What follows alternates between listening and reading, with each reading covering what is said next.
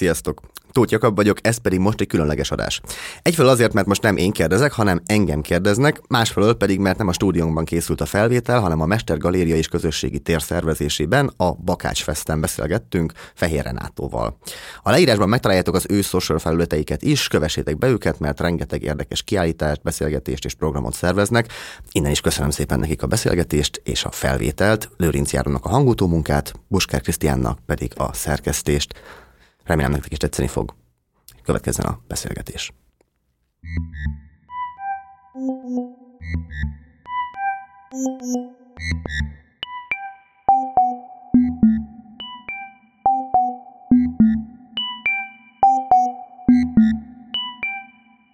Nagyon-nagyon sok szeretettel köszöntünk mindenkit a Mester Galéria és Közösségi Tér Felhajtó című beszélgetés sorozatának külön kiadásával. Én Fehér Renátó vagyok a galéria munkatársa, és ez a beszélgetés sorozat és a Mester Galéria rendszeresen kiszokott települni a Bakács Festre. Ez ezúttal is így van tekintve, hogy a Ferencvárosi Művelődési Központ tagi intézményeként működünk, és azt a döntést szoktuk hozni, hogy ezt a beszélgetés sorozatunkat a Mester utcai pincéből a Bakács téri templom mögé hozzuk, és itt prezentáljuk.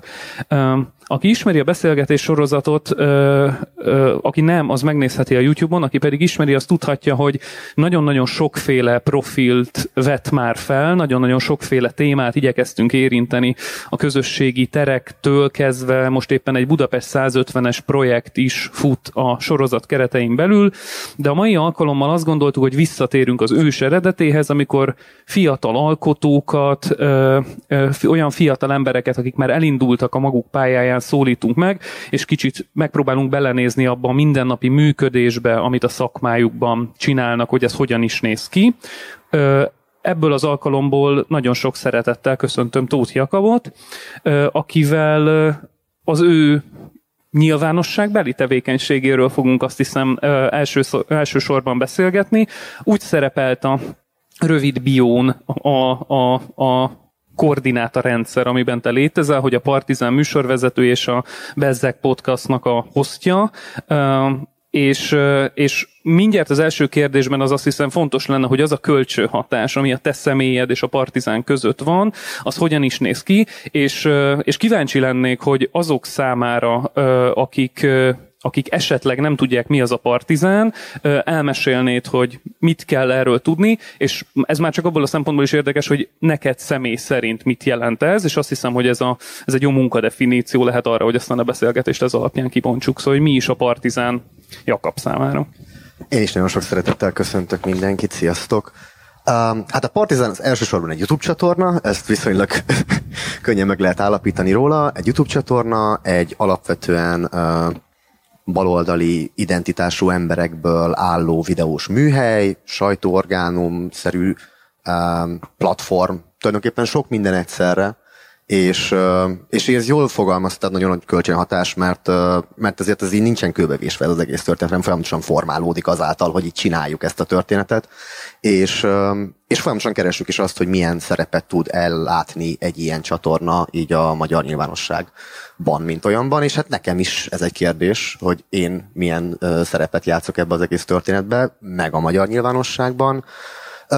Elsősorban egy igazodási pont szerintem a Partizán, nyilván az értékrendjét tekintve is segít igazodni, meg, meg nyilván egyfajta iskola is. Szóval, hogy ez a fajta, én úgy szoktam definiálni, hogy empátia, vagy kíváncsiság, ami, ami azokban az anyagokban úgy van, meg amit így képvisel az egész történet, ez, ez egy olyan igazodási pont, ami, ami talán tudja definiálni azt, hogy én hogyan akarok hozzáállni, akár egy interjúhoz, akár egy ilyen nagy monológhoz, mert kb. ez a kettő formátum, amit csinálok, ilyen interjúk, meg, meg ilyen infotainment előadásszerűségek, amikor akár egy órás monológ elhangzik, most nem tudom, például most a következő, az, az a chip háborúról fog szólni, hogy az USA és Kína hogyan verseng egymással most itt Taiwan kapcsán gazdaságilag. Hát ezek, ezeket csinálom én ott elsősorban. Igen, azt hiszem, hogy, hogy már is megelőlegezted, amerre el akarnék indulni, mert hogy, hogy a szemléletét, bizonyos értelemben a világnézeti elkötelezettségét említetted a csatornának, hogy ez egy baloldali platform, vagy egy baloldali ö, identitású ö, műhely, ö, és ezzel egy nagyon erős ajánlatot tesz, de azt hiszem, hogy a talán a Partizánt megelőzően nem volt, vagy a magyar nyilvánosság nem annyira evidensen vállalja a maga ilyen világnézeti elkötelezettségeit, abban az értelemben, hogy, hogy, hogy, hogy nem azt mondaná, hogy, a, hogy, a, hogy egy ilyen steril nézőpontból néz rá a világra, és mindent be akarna mérni, hanem vállalja annak az ódiumát, hogy valahonnan jövök, valamilyen társadalmi meghatározottságból jövünk, valamilyen munkát végzünk együtt ebben a stábban, és ez bizonyos értelemben baloldali válaszokat keres, és baloldali kérdéseket tesz fel. Hogy a, a, az ezzel kapcsolatos dilemmáknak, vagy az ezzel kapcsolatos elkötelezettségeknek benned, akár evolúciósan, tehát mikor megkezdted ezt a munkát a Partizánban máig, milyen, milyen viszonyrendszerei voltak, illetve hogy hogy látod ma a magyar nyilvánosságban ezt a típusú vállalást, vagy ezt a típusú elkötelezettséget, ami elég expliciten határozza meg önmagát? Hát igen, ugye ez a sajtó objektivitásra című kérdéskör, amin bekengünk a 90-es évek óta tulajdonképpen. Um,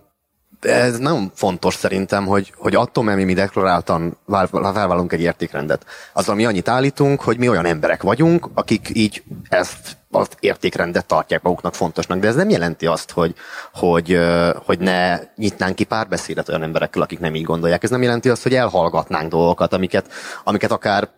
amiket akár ö, egy másfajta, hogy mondjam, identitással rendelkező újságíró mondjuk megtesz. Ö, és az egész újságírás kérdésköre is fontos ebből a szempontból, hogy kicsit én azt gondolom, hogy mi az újságírás eszközeit használjuk, de nem feltétlenül újságírás, amit csinálunk. Ö, alapvetően értékeket próbálunk közvetíteni, és az újságírás eszközeivel, mint például az interjú, vagy mint például egy, egy ilyen, nem tudom, véleménycikkszerű monológ. Szóval inkább eszközként kezeljük, és ezért is könnyű, vagy ezért is nem okoz dilemmát az, hogy mi nekünk egyébként van egy álláspontunk, és én megmerem kockáztatni, vagy legalábbis nagyon remélem, hogy annak ellenére, hogy, hogy nekünk van egy vállalt értékrendünk, minden erőnkkel próbálunk objektívek lenni abból a szempontból, hogy nem elfogultan és nem ferdítve mutatunk be történeteket, beszélgetünk emberekkel, stb. Nem mondom, hogy nem volt nekem ez egy izé egy időben, hogy egy ilyen kis frusztráció, vagy nem tudom, hogy akkor most csinálok valamit, de akkor ez most így elég balos, vagy ez így, ez így jó lesz, ez így, így most így megfelelek. Ebből hál' Istennek kezdek kinőni, ez kell egy kis önbizalom, vagy nem tudom, ami szép lassan fejlődik bennem, és, és emiatt tudom elengedni ezt a történetet, és nagyon sok olyan történet van, vagy olyan interjú van, amiben, hogy mondjam, explicit balos érték az nincs, vagy nem, nem, nem hangzik el. De mondjuk talán már önmagában a gesztus az tud lenni. Most nem a saját fogom mondani, hanem pont a Marciét, de hogy, de hogy az például, amikor ő elindította a Partizán Pop sorozatot, ahol ilyen mély interjúk vannak, az, az Pumpek Gabóval indult. És hogy mondjam, szóval, hogy marxi téziseket azért nem nagyon lehet ráolvasni Pumpek Gabóra, ez nem, nem erről szól a történet, de az már önmagában egy, egy, egy egalitárius gesztus, hogy itt van egy ember, aki trash él a köztudatban, de hát basszus, ő egy ember beszélgessünk már vele. És már itt ebben van talán valami olyan gesztus, ami, ami a balosságát a történetnek mutatja. Meg ugye most lehet hallani gyakran a jobboldali ö, véleményvezérektől, hogy akkor ugye ez a hülye ö, független objektívek, meg mit tudom én, mi bezzeg legalább felvállaljuk azt, hogy, ö, hogy jobberek vagyunk, és hát egészségügyre váljék, tök jó. Viszont ö, van egy rohadt nagy különbség, hogy ö, nálunk nincsen tábor meg zászló. Náluk meg van. Szóval, hogy ott az ő jobboldaliságuk a Fideszből eredeztetődik, a mi baloldaliságunk pedig nem ö, a Szikrából, nem a, nem nem az SP-ből, de érted, szóval, hogy, hogy nem, nem, nem, nem párt szimpátiából, hanem értékből jön. Hogyha most ez valami párt csatlakozik, vagy, vagy valaki zászlajára veszi, akkor mi leszünk a leghangosabb kritikusai szerintem, hogyha nem így tesz, ahogy, ahogy meg van ígérve, vagy ahogy felvállal bizonyos értékeket, és ez nagy könnyebbség. Igen, és azt hiszem, hogy amit említesz, mondjuk a, tehát, hogy a propagandát az különbözteti meg a nem propagandától, hogy akármilyen világnézeti alapú is az újságíró, hát van egy szakmai kritériumrendszer, aminek mondjuk egyfelől igyekszik megfelelni, másfelől meg ezt az elkötelezett tehetség felől azért is kérdeztem, mert valóban az, hogy, hogy gondolok valamit a világról, érzékeléseim vannak a világgal kapcsolatban, világnézetileg meghatároz ez engem, és ekként ebből a pozícióba teszem fel a kérdéseimet, az egyáltalán nem azt jelenti, hogy valakinek a zsebébe lennék, vagy valamilyen pártpolitikai elkötelezettségből mondanám, vagy kérdezném, amit csinálok, szóval hogy ezek a differenciák azt hiszem nagyon-nagyon fontosak. És most az is meglepett, hogy azt mondtad, hogy a kezdeti dilemmáidat az okozta, hogy elég balos, amit csinálsz. Abból a, nem tudom, az irodalmi közegben, ahol én szocializálódtam, inkább az ellenkezője volt mindig a nagy kihívás, hogy, hogy, hogy a világnézeti elkötelezettségeimet, ink, vagy hogy, hogy azokat inkább kitakarni lenne érdemes, mm. sem mint jól meghangosítani. Úgyhogy a, én a dilemmának azt hiszem, hogy a második, másik irányából, másik irányából gondoltam jönni, és ekként mondjuk ez is felszabadító, hogy a, ebben a tanulási folyamatban ö, a saját saját maga politikai identitására való uh-huh. rátalálás is tulajdonképpen ö, lezajlott. A, a, az a munka, amivel tulajdonképpen a Partizán képernyőjén ö, ö, ö, megkezdted a feladataidat, tekintve, hogy korábban ö, a háttérben is ö, dolgoztál már, ez a Monoszkóp című című műsor volt, aminek az első folyama ö, tulajdonképpen azt vállalta, hogy neves ö, tévés személyiségeket ö, nyit össze, mint egy tükör, vagy két tükör ö, youtuberekkel, ekként két buborékot is kinyitva ö, ö, egymás felé, a, és, és ebben én nagyon erősen egy médiakritikai, meg médiaanalízis gesztust éreztem, tehát tulajdonképpen azt a munkát végezted el, amit te magad is csinálsz. Ekként ö, tulajdonképpen a képernyőre vitted a saját szakmai dilemmáidat is, tehát egy, ez egy ilyen nagyon reflektív ö, ö, adásrendszer volt. Másfelől, ami engem nagyon-nagyon inspirált a monoszkópban, az ez a generációs szemlélet volt, tehát hogy értelemszerűen egy neves tévés személyiség nem a 20-as évei, főleg nem a 10-es évei végé jár, ezek a youtuberek ö, viszont ö, sok tekintetben igen, és Viszont az általuk megmozdatott nyilvánosság az, az valóban ö, több százezres is adott esetben. Ö, az, az, az érdekelne ezzel kapcsolatban, mert nagyon-nagyon sokszor Máté Krisztina is volt például a Monoszkúbban, aki neked tanárod volt a, a Színművészeti Egyetemen, hogy nagyon sokszor azt éreztem, hogy ez a generációs szembefordítás, ez egy nagyon erős gesztust végez, egyfelől hagyományt mutat fel, tehát mi az a magyar média, amiben akár te, akár ezek a youtuberek bizonyos értelemben, akár ismerik ezeket a tévés személyiségeket, akár nem megérkeznek, másfelől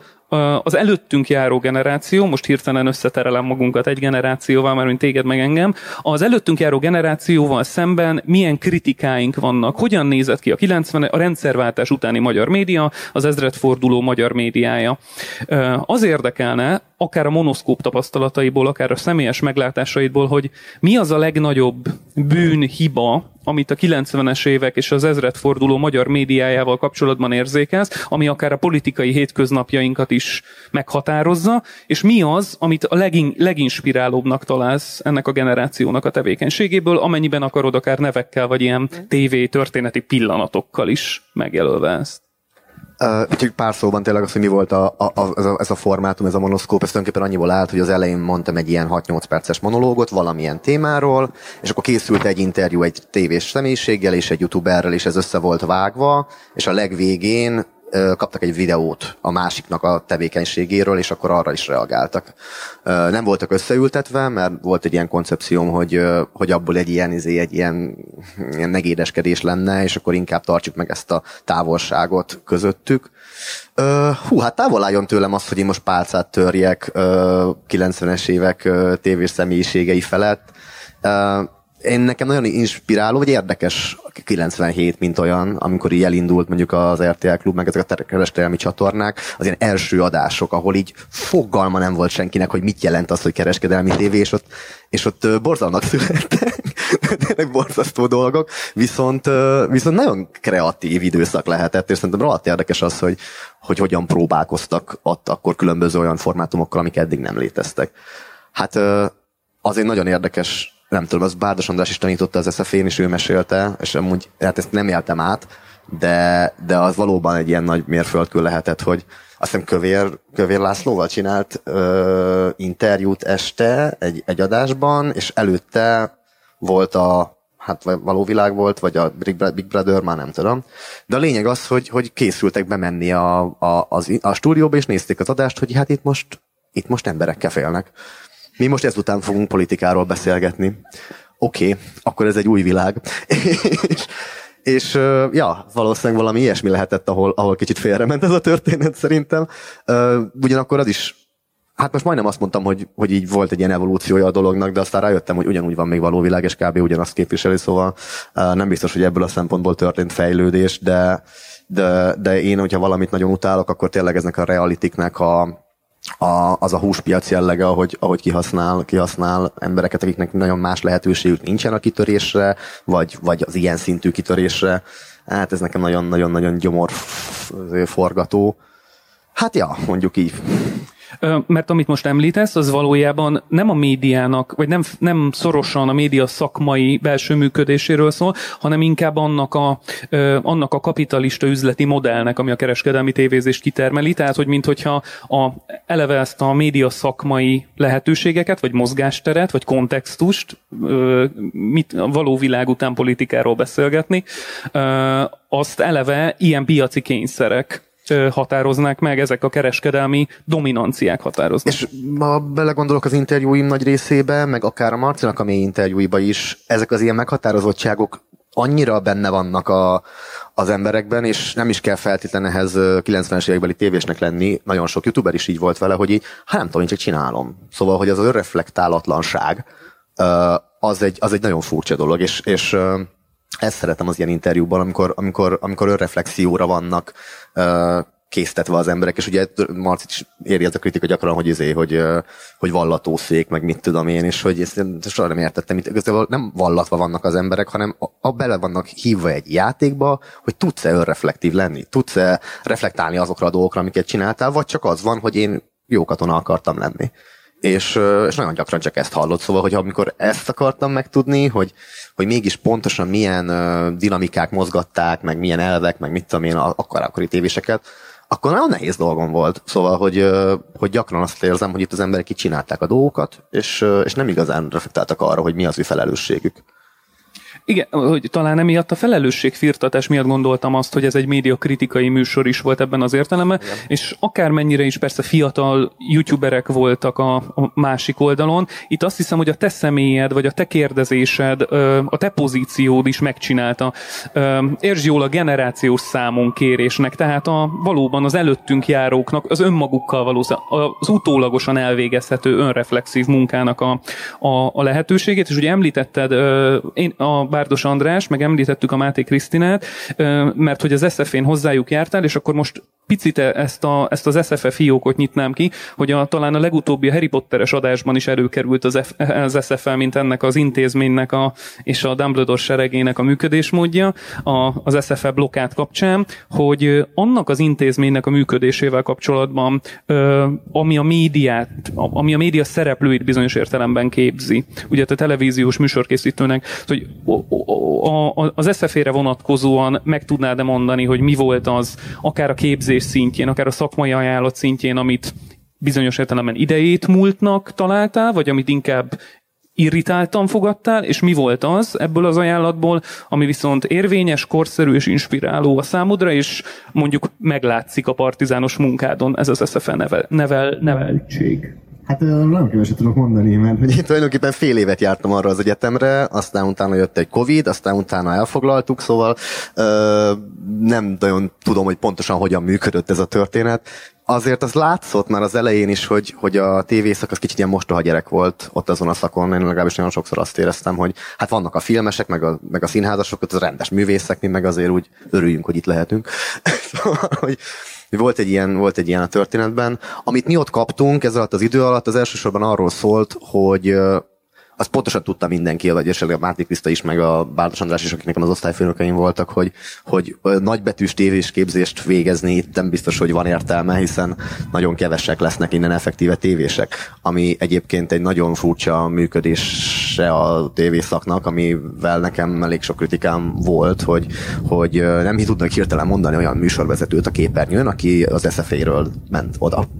nem nagyon tudok mondani, mert hogy ugye mit tudom én, a való világból szemezgetik ezek a stúdiók maguknak a műsorvezetőket, meg innen-onnan, és akkor elvégezi az ember a televíziós műsorkészítő szagot, és mehetett az RTL-be ugyanazon a kezdő szinten dolgozni, mint aki az utcáról besétál az RTL klubba. Mert ott ugye az volt a mondás, hogy hát akkor ott járjuk végig a szemát létrát, hogy oda akarunk menni, hát teszem hozzá nem akartam oda menni, de, de az egy nagyon rossz része volt a képzésnek, hogy, hogy gyakorlatilag nem adott semmit így szakmai továbbmenetel szempontjából, Uh, legalábbis így egy, egy, egyet egybe egy per egy lefordíthatóan. Most érted egy hídépítő mérnök, vagy nem tudom, az nem biztos, hogy, hogy nem hidakat fog tervezni, hogyha elvégezte a izét, és nem maltert fogja hordani. Hát mindig maltert kellett hordani. De hogy mivel pontosan tudták ezt a, a tanáraink, ezért ott igazából arról volt szó, hogy a személyiségünket valahogy megpróbálják kinyitni. És, és ez marha jó volt, hogy így csinálták. Hát nem véletlen az, hogy, hogy a Pamkutyáék, a Szirmai Gergő, Kisi Miért mind YouTube, YouTube, YouTube-on kötöttek ki az SFA-ről és hát kb. ez volt a szemléletük nekik is, hogy, hogy, hogy inkább nyíljunk ki, azt csináljunk, amit akarunk, mert ők nem tudják azt, hogy milyen lesz a, a jövő médiája, azt már tudják, hogy a tévé most milyen, vagy csinálják még, vagy nem. De hogy ja, nem akartak minket nagyon, nagyon be, behatárolni, és ez tök jó volt. Hát nagyjából ezt, ezt, ezt lehetett ott tanulni. Igen, azt hiszem, hogy ez a színház vagy a színészképzés kapcsán is előszokott kerülni, hogy azok az osztályfőnökök, akik színészosztályt visznek, ők mennyire tudják garantálni azt, hogy az egyetem dobbantóként szolgál, és mennyire tudják garantálni ennek a karriernek az elindulását, vagy egy adott osztály karrierjének az elindulását, vagy a folytatását. A Kelemen Kristóféknak volt erről egy nagyon izgalmas darabja néhány évvel ezelőtt, hogy sok esetben hogyan szorul be már az egyetem elvégzésekor egyes színészeknek a karrierje. És amit, amit mondasz, az azt hiszem, hiszem, hogy azért is nagyon érdekes, mert hát ö, ezekben az év, vagy ebben az évtizedben zajlik le az a mediális váltás, amikor a tévé szerepét, ha nem is átveszi, de mellé rendelődik tulajdonképpen a YouTube-nak a lehetősége, és aztán a monoszkóp ezt tényleg nagyon erősen mutatta fel, hogy, hogy zajlik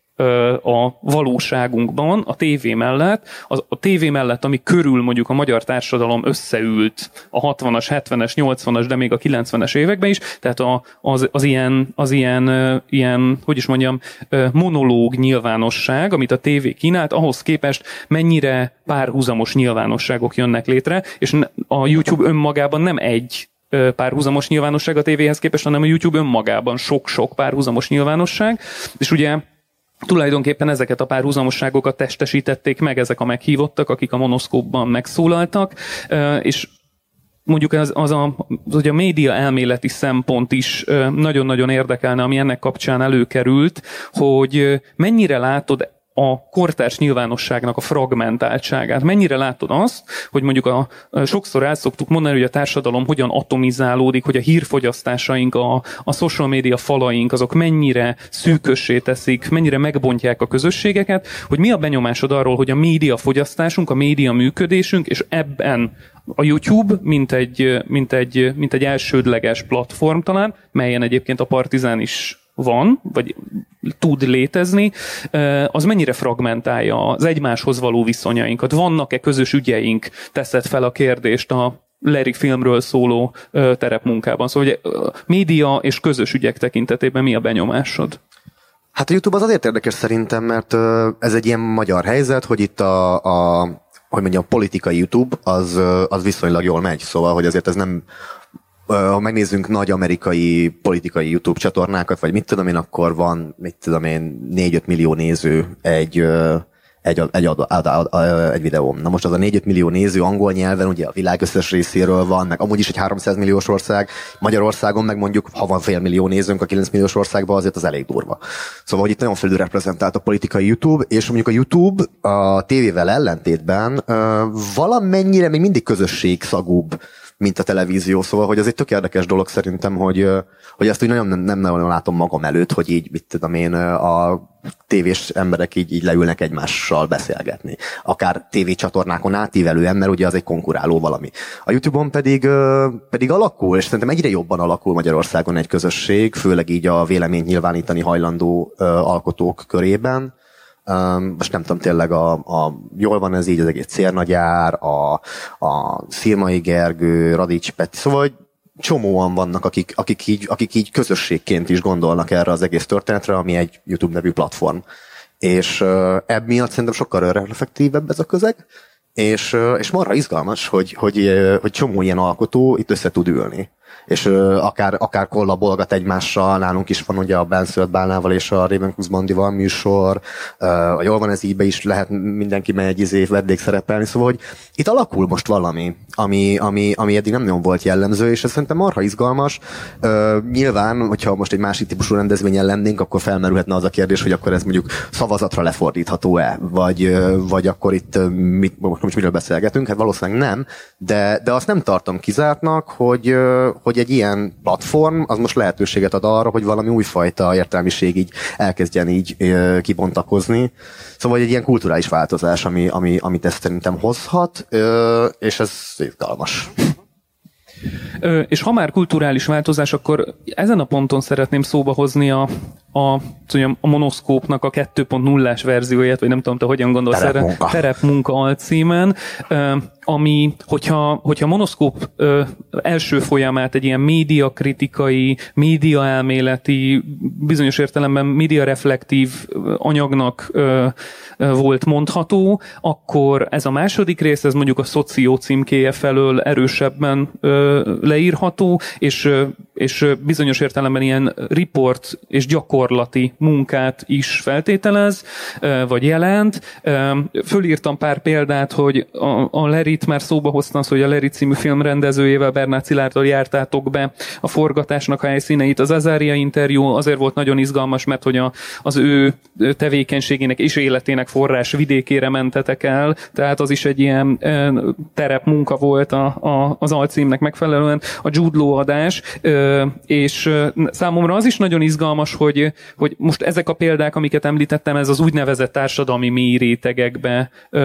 igyekezett betekintés megélhetést nyújtani, de a high class világot is elkezdte megszólítani ez a terepmunka, tehát hogy a, a a generációnknak, vagy, vagy, vagy a buborékunknak azok a, azok a tagjai, akik nem a, nem, a, nem a nyomorhoz való, vagy a szegénységhez való, vagy a társadalmi primátsághoz való viszonyuk felől kell, hogy meghatározzák, vagy tudják meghatározni magukat. Szóval hogy ez az összetettség, ez azt hiszem nagyon-nagyon izgalmas. Érdekelne az a szakmai döntés, vagy az a nem tudom, szakmai evolúciós döntés, hogy abból az anyagból hogy, hogy ebbe az irányba indultál el, és van-e mögött a vállalás, mögött valamilyen olyan tágasabb etosz, amit az egyes adásokból persze ki tudnánk szemezgetni, de hogy van egy koncepció a fejedben ez ügyben? Hát ennek van egy története, hogy ez hogy történt, meg most, hogy így beszélgetünk erről, most jövök rá, hogy amúgy milyen igazad van. hogy, hát mondtad, hogy, hogy ugye az elején ugye én is így együtt a nézővel próbáltam elhelyezni magamat a monoszkóp első évadából, hogy mégis mi a francot keresek itt a képernyőn. Nagyjából erről szólt. Aztán, aztán a második 2.0 terepmunka meg kicsit arról, hogy oké, okay, akkor most már itt vagyok a képernyőn, akkor ezt most már értjük, média, fasza, de hogy de hogy minek? És akkor, és akkor, akkor hát oda nyúltam vissza, ami belőlem jön, szóval, hogy uh, viszonylag nem a legideálisabb anyagi helyzet Miskolc társai, és akkor így ez a kulturális idegenség, meg különböző anyagi különbségek valahogy így magától értetődő volt. A sztoria egyébként az az, hogy, hogy készült két, hát akkor legyen valami más a monoszkópból, és akkor készült két adás, ami már terepmunkanéven ment, és akkor utána én nagyon szerettem volna megcsinálni egy ilyen én így jöttem filmet, egy ilyen így jöttem videót. És hát ezt még nem is mondtam sehol, de, de csináltam is egyet, három napon keresztül forgatunk Miskolcon, és akkor kicsit mindent be akartam mutatni, hogy tényleg itt a, a város történetétől kezdve a vasgyáron át a, a DVTK Fidesz által való felpimpelésén kereszt mindent, és hát és az lett a vége, hogy nem állt össze az Istennek se. Szóval egy nagy katyfasz volt az egész, próbáltam minél több embert is megszólítani, rengeteg, na mindegy, szóval, hogy nagyon nem állt össze a videó, és hát és akkor az a fiókba landolt. És az egy szar érzés volt egy darabig, aztán utána jött a judlósodás, vagy abból lett ebből a gyászból, hogy akkor gyorsan legyen valami, és akkor lett a judló interjú, akivel együtt nőttünk fel uh, Miskóciában, és uh, és, és akkor volt egy ilyen megtalálás élmény, meg akkor sikerült elkészíteni ezt az így jöttem cuccot, csak hát kellett egy áttét, és az, az egy rohadt fontos dolog, hogy hogy azért én jó, nyilván szeretek magamról beszélni, vagy nem azért szeretek magamról beszélni, mert nagyon fontosnak tartom, hanem azért, mert ezt Bibónál olvastam, kitérő, és az, az nekem nagyon-nagyon tetszett, hogy 49-ben azt vélte felfedezni, hogy oké, okay, hogy hogy már nincsenek itt a nyilasok, de hogy, de hogy lehetséges, hogy ez az antiszemitizmus ez így nem tűnt el a, a, a nyilasokkal együtt, és akkor ez a társadalomban még mindig ott van. És akkor ezen polemizál, hogy hogyan lehetne ezt valahogy feloldani. És arra jut, hogy két eszköz van erre. Az egyik az őszinte énközlés, a másik pedig a dialógikus kommunikáció. Magyarán Magyarán az, hogy az emberek tiszta pozícióból a saját identitásukat, problémáikat, gondolataikat felvállalva dialógikusan próbálják meg megfejteni ezt a kérdést, és ezzel lehet uh, akár kigyomlálni a társadalomból egy olyan dolgot, mint az antiszemitizmus, de szerintem ez mindenre igaz, ami, ami társadalmi trauma, vagy rossz beidegződés. Na és ezért fontos nekem, hogy a videóimban kicsit magamról is legyen szó, hogy ez az őszinte inközlés része ez, ez benne legyen, mert szerintem ez adja meg így a lelkét a dolognak. Viszont mégiscsak egy mondjuk judo interjú készül, ami meg nem rólam szól értelemszerűen, de hogy én valahogy ezt próbálom mindig összehozni, hogy, hogy ne csak interjú legyen, ahol valaki beszél önmagáról, hanem egy kicsit én is benne legyek, és egy kicsit legyen valami téma, vagy valami történés, amiről ezen túl tud szólni. És igen, ez most így a szoció mm, vonal lett valószínűleg ezzel a legjobb leírni. Ezzel kapcsolatban még annyi gondolatom van, hogy mondta ezt a high class uh, történetet, hogy ugye itt uh, például ott volt uh, a Liszkai Márk, a TikTokernek a története, aki egy nagyon szegény uh, csongrádi családból származott, és uh, most pedig egy tök sikeres testépítő. És uh, akkor mindig ott volt ott a dilemma bennem, vagy ott volt az ilyen helyzetekben a dilemma, hogy, hogy ezt az ilyen meritokrácia mítoszt azért ne nagyon pimpeljük. Szóval, hogy most találunk valakit, aki a szegénységből feljutott valahova, de ne az legyen az üzenete a dolognak, hogy látod, te is meg tudod csinálni, hiszen csak rajtad múlik, hogy ne, ne ezt a fajta, egyébként szerintem tök kertévés attitűdöt képviseljük, de mégiscsak bemutassuk ezeket az embereket, mert hogyha simán lemegyünk a szegénységbe, akkor az egy, akkor az egy tiszta szocióanyag, amiben én nem feltétlenül hiszek, mert hogy akkor így azon lehet sírni, de, de nem feltétlenül következik belőle semmi. És akkor ez a kettőség van mindig az ilyen adásokban, hogy ne ne, ne hió ábrándokat ne keltsünk, de ugyanakkor mégiscsak bemutassunk egy embernek a történetén keresztül egy olyan világot, amihez nem feltétlenül van hozzáférésünk, lásd mondjuk vidéki szegénység. Igen, azt hiszem, hogy valamelyik beszélgetésben, ahol, ahol mint partizán műsorvezető vagy megszólítatva, ott beszélsz is arról, hogy a nyomorpornó, mint olyan téged nem érdekel, mert ugye van ez az elképzelés, hogy bármilyen művészeti munkában, vagy bármilyen média nyilvánosságban, hogyha szegényeket elkezdünk reprezentálni, az abóvó és végeredményben egy nagyszerű gesztus. Jó emberek vagyunk, mindenki jó ember, és akkor ezzel a körbe zárult. De hogy valójában valóban az, hogy, az, hogy milyen reflexiós munka van elvégezve, a körül az észlelés körül, hogy létezik olyan, hogy mély szegénység, és hogy milyen ö, kiutak kínálódnak, nem kínálódnak ez ügyben, azt, azt valóban aktorként nagyon sok tekintetben lehet befolyásolni, vagy ennek, a, ennek az elmesélését. És ugye amit mondasz, válasz, a fiókba került, így jöttem anyag, az ugye egy másik ilyen, a generációnkban azt hiszem elég hangos értelmiségi dilemmához ö, vezet el minket, és ez a kulturális idegenségnek, vagy a kulturális migrációnak a kérdése. Ö, a, a, azt hiszem, hogy ezekben a munkákban, amiket csinálsz, az a nagyon izgalmas, hogy ugye ezek szintén nem ilyen individuális történetek. Tehát, hogy persze központi figurák vannak ö, ö, a, a, a sztorik ö, ö, középpontjába állítva, de, de valahogy a, az egyéni történetet körülveszi mindig az a kontextus. És most ez nem csak a származásnak a kontextusa, hogy ez most Miskolcon történik, vagy nem Miskolcon történik, hanem hogy az a társadalom, ami körülvesz minket, és ezért lesz nagyon érdekes a high class vonal is, mert ugye ott ott is körülvesz minket egy társadalom, és ha már azzal indítottunk, hogy, hogy, hogy, hogy hogyan baloldali csatorna, vagy mi ez a világnézeti beágyazottság, amit a partizán vállal, az például azt hiszem ez, hogy a társadalmi kontextusnak és a társadalmi meghatározottságnak egy ilyen szélesebb tablóját képes nyújtani egy emberi sorson keresztül, és ahogy mondod, hogy egy emberi sors az nem abból áll, hogy A pontból én egyedül a világ kizárásával eljutottam a B pontba,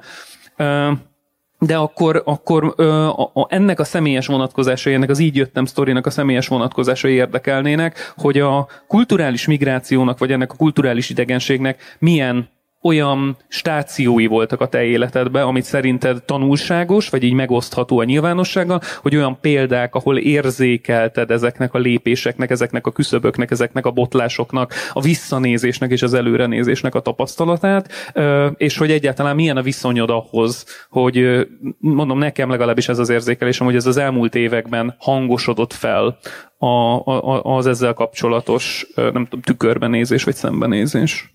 Csak, csak, csak annyit még a nyomorpornóra, hogy, hogy igen, az a, és ez kicsit visszacsatol szerintem ez az őszinte én is, hogy azért, azért nevezem mondjuk nyomorpornónak az ilyen szociót, mert nem egy szemmagasságból történő kommunikáció zajlik, az kényszeredetten felülről nézel le valakire, és mutatod be, és jó fej vagy, és reprezentálod. Teszem hozzá, én is rontottam el ilyet, nem egyszer, hogy, hogy, hogy nem szemmagasságból történt a beszélgetés. Most például a High Class-nál, a, a, a, meséltek, vagy nem tudom, az érdekes szerintem a Kádátom interjúból például nem teljesen, ott, ott így felülemelkedtem és elkezdtem moralizálni, és hogyha valami hibája annak az interjúnak, akkor például az ez, hogy, hogy akkor ott elkezdtem így moralizálni felülről, hogy hát de mégiscsak azért valósnak kéne lenni ennyi ennyi. Ami, ami egy rossz kommunikáció, és nem véletlenül veri ki a biztosítékot. Az én életemben meg ez a, ez a kulturális idegenség történet, ez nagyon furcsa, mert én, én amikor felköltöztem 15-ben igen, Budapestre, akkor, akkor én nagyon szerettem volna része lenni az ilyen valós közegnek, meg az ilyen színházas közegnek, meg az ilyen művész közegnek, meg, meg az ilyesminek, és, és tökre azt éreztem folyamatosan, hogy ilyen, ilyen sanda szemmel néznek az emberek, hogy ki vagy, mit, mit csinálsz, vagy mit keresel itt, és, és, és egyáltalán nem éreztem azt, hogy én itt be lennék fogadva bárhol. És szerintem ez, ez, ez egy olyan élmény, amit nagyon sokan, főleg művészetben is így átélnek, hogy, és nem is feltétlen azért, mert, mert, mert a itteni vitamin elit közeg az tényleg kirekesztő lenne. Szerintem nem az, csak egyszerűen annyira máshoz voltam én is hozzászokva, hogy azt éreztem, mint hogyha itt így, itt így gyanús szemekkel nézegetnének. Aztán pedig azt éreztem, hogy rám került az SFB bélyeg,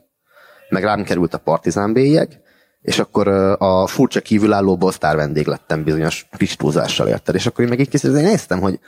mi van? Szóval, hogy ugyanaz az ember vagyok, aki, aki, aki öt éve próbálta itt megfogalmazni a gondolatait, és akkor most hirtelen milyen érdekes, hogy itt vagyok, akkor meg nem volt jó. Hát ezt így éreztem, és nem tudom, hogy ebből milyen tanulságot lehet leszűrni, talán csak így rávilágít a helyzetre, hogy, hogy ja, hogy vannak ilyen, ilyen bélyegek, amik az embernek legitimálják a jellem, jellemét, meg a, meg a jelenlétét, és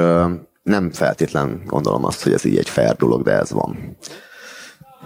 igen, azt hiszem, hogy ennek az egész kulturális idegenség ö, diskurzusnak az is mindig egy nagyon-nagyon izgalmas része, hogy, hogy említetted ezt az alul-fölül, honnan nézünk rá egy kérdésre. Ugye a kulturális idegenség az mindig az érkező felől meséli el ezt a történetet. Tehát mindig, hogy az, aki belép az új közegbe, aki a kultúrsokkot elszenvedi, hogy így mondjam, az mindig, a, mindig az ő ö, ö, dimenziói vannak kérdőre vonva, vagy ő a saját dimenzióit kérdőre vonja. Ugye nagyon-nagyon érdekes lenne, ha egyszer megfordítanánk ezt a látcsövet, és akkor a, mondjuk a befogadó közeg, vagy a nem annyira befogadó közeg, tehát a fölény tapasztalata felől, ugye a mi impostor szindrómánk felől, vagy a befogadó közeg fölény tapasztalata felől lenne ez a kulturális uh, migráció elmesélve. Uh, na mindegy, ez csak, ez csak eszembe jutott, mert a, a, van az Annie Ernaux nevű francia szerző, és hogy az ő története is tulajdonképpen egy ilyen kulturális migráció történet, és aztán megérkezik a francia elitbe tulajdonképpen, egy mély, mély szegény normandiai családból, munkás családból származik, és hogy a francia elitbe megérkezve a kelet-európaiakra, Franciaországba érkező kelet-európaiakra már hogy a fölény tapasztalatából néz rá, tehát azoknak a kulturális migráns. Van egy izé, van egy nagyon érdekes beszélgetés, tök a régi videó, Asser Tamás és Vigyánszki Attila, meg talán Schilling is ülnek egy, egy kerekasztalnál, és, és beszélgetnek. Na most én nem értek a színházhoz, végképp nem értek ahhoz, hogy milyen személyes viszonyok és konfliktusok és mit tudom én, mik történtek ezek között az emberek között. Csúnya dolog, nem is érdekel. De de, de az nagyon érdekes a beszélgetésben, hogy tulajdonképpen az történik ott, hogy, hogy a Vinyánszki Attila az mondja ezt a sértettségét. Nem akarom, én nem ismerem, mondom, csak kívülről ránézve én tökre tudtam azonosulni ezzel a dologgal, ugyanarról a kulturális idegenségről hallottam őt megnyilatkozni, amit én is érzek. Uh, aztán vagy erre gondolt, vagy nem, mindegy. De hogy, de hogy ő ezt így felhozza ezt a sérelmét, és az aserék meg mondják, hogy hát de ez jogtalan. Mi tök jó fejek voltunk veled. De meg mondja, hogy de nekem meg fáj. De ne fájjon. Szóval, a másik közegnek a szempontjából nézve a kulturális idegenséget nem matalúról jövő elszenvedésbe, addig, addig, addig ne nagyon uh, legyen magával nagyra az elit, amíg, uh, még hogyha jó fej is a kulturális migránssal, de eltagadja az ő sérelmét, arra hivatkozva, hogy ő milyen jó fej. És most ezt nem Aster Tamásnak szól, mondom, csak a beszélgetésben én ezt hallottam, és ezt a beszélgetést nagyon sokszor láttam a saját életemben is, vagy ezt az élményt ezzel találkoztam, hogy, hogy nagyon gyakran a, a, hogy mondjam, a regnáló elit, vagy a, vagy a felső hatalmi pozícióban lévő valaki csoda, az eltagadja a másik embernek a sérelmét. Na, úgy, úgy nem lehet kommunikációt folytatni. Igen, és most mondod ezt a példát, és ráadásul tényleg két ilyen ikonikus figurát ö, ö, idézel meg az Aser Tamást és a Vignyánszki Attilát, hogy nem tudom-e, vagy nem tudom, hogy hogy, hogy ez a sztori nem tágasan szól le az életünkről, nem tágasan Magyarország története ez az elmúlt 15 évben, hogy mondjuk Vigyánszki Attila sérelmei és Vigyánszki Attila sérelmének meg nem értettsége, az bizonyos értelemben mondjuk az SZF esetében nem, az, ne, nem konkluál-e a személyes bosszúnak a gesztusaiba, az intézményi bosszúnak a gesztusaiba, és ez az egész. Tehát, hogy az egész magyar politikai elitre és a magyar kulturális elitre is bizonyos értelemben igaz lehet, hogy amikor Kerény Imre azt mondja, hogy nektek is meg kell tanulni a hét szűk esztendőt, akkor ebben nem ezeknek a dinamikáknak, személyes vagy intézményi dinamikáknak a lecsapódását éljük-e át, és ebben az értelemben megint ugye az egyel fölöttünk járó, vagy mondjuk az esetében már majdnem a kettővel fölöttünk járó generáció meccsei az, amit mi lényegében lassacskán, hát a 20-as éveinket beáldozva már, már, már kénytelenek vagyunk elszenvedni. Ami a, igen, nagyon így van szerintem valahogy a generációs konfliktusoknak a keresése, kutatgatása, ábrázolgatása közben nagyjából erre jutottam, és ezt sikerült aláhúzni. Szerencsére a média szempontjából ez pont nem így van, mert hogy azért ott a tévések azok nem feltétlenül hatnak ki, hogy explicite a youtuberekre is fordítva. De ja, van a Szerencsés Dániel című filmnek a vége, ahol a ahol a Zsótér Sándor által játszott karakter, most már nem tudom mi a neve a karakternek, tök mindegy, az van, hogy ő az apjával együtt akar emigrálni Bécsbe, és akkor az apja az exávós, és akkor ott van egy másik karakter, aki szintén exávós, és akkor ők találkoznak. És úgy találkoznak, hogy a, a másik exávóst azt éppen meglincselik a határon, és és ugyan hiába fő ellensége neki a, a, a Zsótér által játszott karakter apja, ö, megmenti, mert hogy betyárbecsület, vagy valami ilyesmi. És, és akkor elkezdik ők ketten meglincselni a lincselőket. És akkor megy a Zsótérnek a karaktere, és így ránézi, hogy apa, hagyd abba. És, és rá is fogja a fegyvert egy ponton, ami ott van, és akkor mondja neki a, az apja, hogy na hogy fiam ebből az országból, mi ezt lemecseljük. És ezt érzem. És ezt érzem, hogy tényleg ez az ország, hogy ez az ország az, ahol még egy generáció nem verte le egymáson azt, amit le akar verni. Én meg ott állok, mint a Zsóti a karaktere 20 évesen, és azt érzem, hogy kicsit azt mondja a világ, hogy takarodj innen. Én meg azt mondom, hogy csak azért se takarodok, hanem vagy, vagy, vagy segíteni szeretnék feloldani ezt a, ezt az előző generációban lévő konfliktust, vagy ha azt nem is sikerül, akkor legalább lezárni és ez ugyanúgy működik szerintem társadalmi szinten, mint egyéni szinten is, hogy csomó dolgot öröklünk, csomó olyan szeretett mintát öröklünk, amit, amit nem feltétlenül a sajátunknak érzünk. És ezeket a traumákat, ezeket a generációs traumákat valakinek fel kell egyszer dolgozni, és lezárni, és végre egy rohadt tiszta indítani. És ez szerintem az egyénnek az életében is nagyon sok ilyen dolog van, meg társadalmi szinten is nagyon sok ilyen dolog van. És én szeretném azt hinni például, hogy a média az erre tud egy eszköz lenni, hogy ezeket a társadalmi traumákat, ezeket ki tudjuk tárgyalni. Igen, és azt hiszem, hogy a másik fontos tanulsága ezeknek a monoszkóp beszélgetéseknek az is volt, hogy a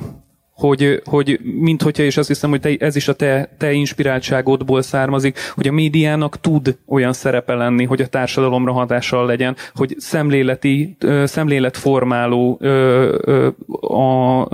a szemléletformáló ajánlatokat tegyen a, a társadalomnak, és amikor a, a, a Partizán Pop kapcsán említett, hogy a Pampit Gabó az első vendég, akivel a, akivel a Gulyás Márton beszélget, ugye ott is arról van szó, hogy, egy, hogy, hogy, hogy ő a nyilvános nyilvánosságnak a része, és mint a nyilvánosság része,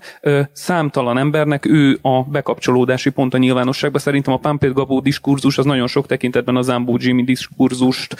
is képes megidézni, tehát hogy emberek érzik-e azt, hogy a nyilvánosságban az ő kultúrájuk, az ő érzéseik reprezentálva vannak, és mondjuk a, a Jimmy esetében ugye tömegek voltak, akik, akik ezen keresztül tudták önmagukat kifejezni, és nem, azt hiszem nem az a, ennek a kódnak az elsődleges felfejtése, hogy esztétikailag milyennek ítéljük meg Zambo Jimmy életművét, hanem hogy ennek milyen társadalmi beágyazottsága és milyen társadalmi meghatározottsága van. De most már az emigrációtól a lincselésen át, a nem tudom, hogy meddig jutottunk el, úgyhogy itt a... Magyarország egy átlag vasárnap, nyár vége. A, a, arra gondoltam, hogy a, a így záró kérdésként a, arra lennék kíváncsi, hogy, hogy mi az, amit az elkövetkezőkben tervezel, hogy a, a, azok a tervek, amik megoszthatók, hogy ez a szocióvonal megye tovább, nyílik-e számodra adott esetben valamilyen új műsor lehetőség, illetve hát amellett persze, hogy a saját műsorait készülnek, amennyiben ezt ekként a, most hozzátársítom, azért nagyon-nagyon sokszor, akár a reggeli műsorban, akár a választási műsorban a, a, a nagy partizán feladatokba is értelemszerűen ö, bekapcsolódsz, szóval hogy az elkövetkezendőkben akár ö, személyes ö, műsorokban, akár, a, akár ilyen nagyobb partizános projektekben mi az, ami rád vár, vagy milyen koncepció az, ami mozgat a közeljövőre néző is. Hát volt róla szó, hogy csinálok egy új műsorformátumot, csak végül annak nem volt idő hogy kidolgozzuk, úgyhogy ez valószínűleg most nem lesz, hanem a, hanem a Moszkó fog tovább menni. Illetve hát készülünk, mert idén ugye rengeteg választás lesz, nem csak Magyarországon, de Szlovákiában, Lengyelországban, szóval ezekről mindenképpen fogunk valami fajta anyagot csinálni, meg majd én is valamilyen mondó részt veszek benne. Ami engem mozgat, az elsősorban ez, amit most mondtam, hogy, hogy én hiszek abba, vagy próbálok abba hinni, hogy, hogy a médiának, annak, hogy reprezentálva vannak emberek, sorsok, traumák, annak akár még ne Isten terapeutikus funkciója is tud lenni a társadalomban, Úgyhogy én elfelé szeretnék menni, mostanában valamiért nagyon érdekel, valamiért, hát na mindegy, szóval feminizmus, mint olyan, mert, mert azt szerintem nagyon érdekes pozíció, amiben én vagyok, hogy, hogy mit, egy, ilyen, egy, ilyen, egy ilyen csávó így, így elkezd feminista dolgokat mondani. Nagyon imponáló lenne azt mondani, hogy nagyon szeretnék anti tét lenni, lehet, hogy ez egy kicsikét nagyobb fa, mint amekkora fejszer nekem rendelkezésemre áll, hogy kivágjam, de hogy, de hogy, de hogy ezt a diskurzus valahogy kinyitni azok felé, az emberek felé, akik mondjuk inkább a Andrew Tate féle narratívában találják meg magukat, mert is egy tök érdekes dolog, ez most nagyon, nagyon izgat, hogy, hogy az Andrew Tate ugye egy ilyen barom, aki azt árulja, hogy röviden így tudom kifejteni, azt árulja, hogy nagyon nehéz férfinek lenni, férfinek lenni a mai világban a legnehezebb dolog, amit el lehet képzelni, menjél le a kondiba, gyúrjá, és akkor, és akkor jó lesz neked. Gyakorlatilag eltagadja a tudattalant, meg mindent. Szóval a pszichológus is egy baromság, meg ilyeneket állít a csávó. És, és ezzel empatizálni, hogy, hogy ja, amúgy igen, tök nehéz fiatal felnőtt férfinak lenni, de nem azért tök nehéz fiatal felnőtt férfinak lenni, mert jönnek a feministák és kasztrálnak, hanem éppen azok miatt a társadalmi elvárások miatt, amik egyébként nagyobb részt a nőket sújtják, de ugyanúgy sújtják a férfiakat is, és ezt ebből a pozícióból elmondani tök más, mint hogyha mondjuk Marci mondja, vagy Zsófi mondja. Szerintem kicsit mind a hármunknak más uh, célközönsége és, és követőbázisa van. És, uh, és én szeretném azt hinni például, hogy ilyen értékeket és ilyen gondolatokat el lehet juttatni egy uh, 10-20 éves uh, fiatalnak, aki, ne hagy Isten, tényleg m- problémákkal küzd, akár a saját férfiasságának, nem identitásának, bárminek a definiálásával. Uh, én, én ezt, ezt nagyon szeretném ezt a projektet vinni valamilyen formában a közeljövőben. Abszolút, és azt hiszem, hogy ez egy tényleg egy, egy nagyon nagy hiány erre a kérdésre ritkán szokunk reflektálni, és az biztos, hogy, hogy nagyon-nagyon jó lenne, úgyhogy nagyon izgatottan várjuk, és nagyon sok kitartást, meg jó munkát kívánunk ehhez. Nagyon szépen köszönöm, Jakab, hogy itt voltál és beszélgettünk, és nektek is, önöknek is köszönjük, hogy itt voltak, itt voltatok. Ez volt a felhajtó a Bakács Festen 2023-ban. Találkozzunk legközelebb is. Sziasztok! Sziasztok!